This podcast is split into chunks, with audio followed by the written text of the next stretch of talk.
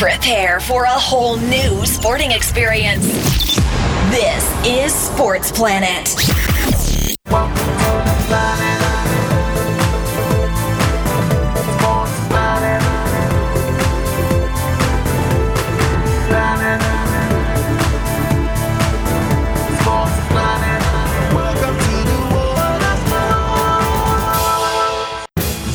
21st African Athletics Championships are currently going on at the Stephen Keshi Stadium in Asaba, Delta State. Despite all the well documented organizational problems, the action on the track and on the field have been nothing but exciting. Many of the pre competition favorites have lived up to expectations, but for the people of Delta State, they have been waiting to see home favorite Blessing Okagbare Ighoteguonor. The multiple medal winner has been one of the brightest stars in Nigeria's sporting firmament for over a decade, bringing honor to her fatherland everywhere she goes. So it was no surprise that she was recently inducted into the African Athletics Championships Hall of Fame. Okagbare has fought scandal and injury, but still managed to remain an African sporting icon, breaking the 200 meters women's continental record earlier this year. So while it might not be clear to Nigeria now, many hope that someday the nation will realize that blessing was a blessing.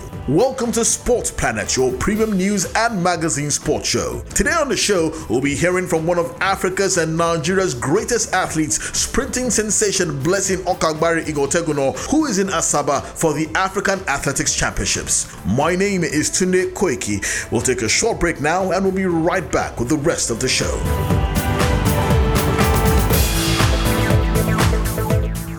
The news that multiple medal winner Blessing Okagbare Ighoteguonor will not be competing in the women's 100 meters and 200 meters event of the 21st African Athletics Championships in Asaba was received with sadness. Born and raised in Delta State, many fans had hoped to see their home girl put on a show right smack in the middle of their house. However, she is scheduled to participate in the 4x100 meters event. She spoke to Christopher Maduesi of Making of Champions in Asaba and she started by saying that for her, it is always fun to run in front of her people.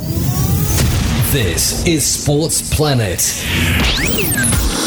It's a plus. It's a plus. But the thing is, honestly, if it was in a different place, I would still be blessing. I would still bring that energy that I bring when I have to compete. You, you, you, you show up and you be there. That's my motto. It's not about coming, it's actually being there and being part of it. So that's what I take when I actually compete and do everything. You know what I mean? Because if, if, if it's not here, you still have to put up so much to actually win elsewhere. So you can't be trying. I mean, it's, it's, it's a plus when you have your home fans, everybody's celebrating for you. It's a great energy. I think not just for me, probably everybody. But it's a plus regardless. But the thing is, I want people to know if it's not in Delta, blessing will still be blessing with that same energy of always wanting to win. 10.90 seasons best in the 100 meters, 22.04 seconds African record. Uh, blessing, did you even see the African record coming in the 200 meters? I mean, many people expected the African record was going to be in the 100 meters. But it could have been actually because you ran 10.72 seconds. Before I get to that, you know, but talk talk us through your 22.04 seconds in the 200 meters. Before I get to the 100 meters, 10.72. I the thing is, and it was it was gonna come this year. Um, but I know I was going to run. Maybe when I open up, I was just open for like 22, 2, 22, 3 to open up. But I actually surprised myself. I wish I executed properly. But I was, I was actually ready to do something. You know, something just run like I should have run. But I've had lots of ups and downs the last three years. And this year, I think I was at the pace to actually run like the way I'm supposed to be running. And I started great. Everything was great. I was getting offloaded to actually run faster until the whole injury came in. So that's 222.04 was not a surprise for the, my team this year because they knew how much I wanted certain things done. Run fast like I should have run, stay healthy. The goal is actually stay. When I'm healthy, I think I can actually do much better. You understand? So they, they actually saw it coming even before I saw it. They're like, you have to do this and do this, you'll be fine. Do this and this, you'll be fine. So when I actually started the, the 10s, the 2204, I was very happy, though, you understand? It's nothing like a record and running a PB at your first race.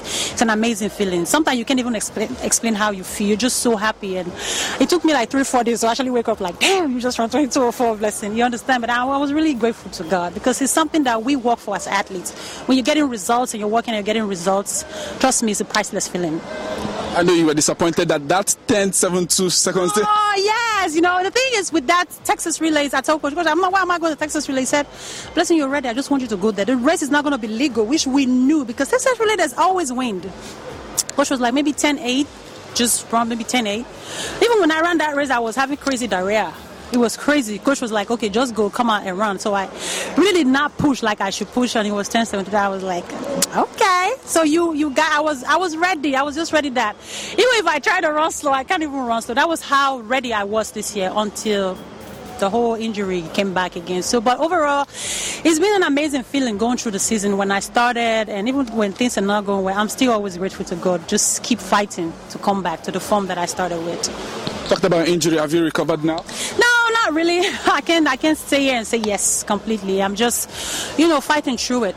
You understand? It's like I said, it's not been easy. I mean, people saw how I started my season. It's so great, and I was just happy that I am where blessing needs to be and actually yes yes she can actually do this. And it's been it's been tough the last two months. And this competition is still a 50-50 for me. And my team does not really want me to. That's the truth. They like you can't be going through the stress trying to do this but it's home I want them to understand like it's home, regardless of how much I know I have to fight to actually get a medal out of it. And the thing is, I don't just want to get a medal. I want to win. This is what I have loved. I want African Championship over and over again. You understand? But it's not about that. It's about actually cheering the crowd because I know a lot of people just want to watch me run here. I think I think I want to give them that just to actually show up, be here, and actually do what I'm supposed to do. But overall, I'm still fingers crossed. We'll, we'll see about that.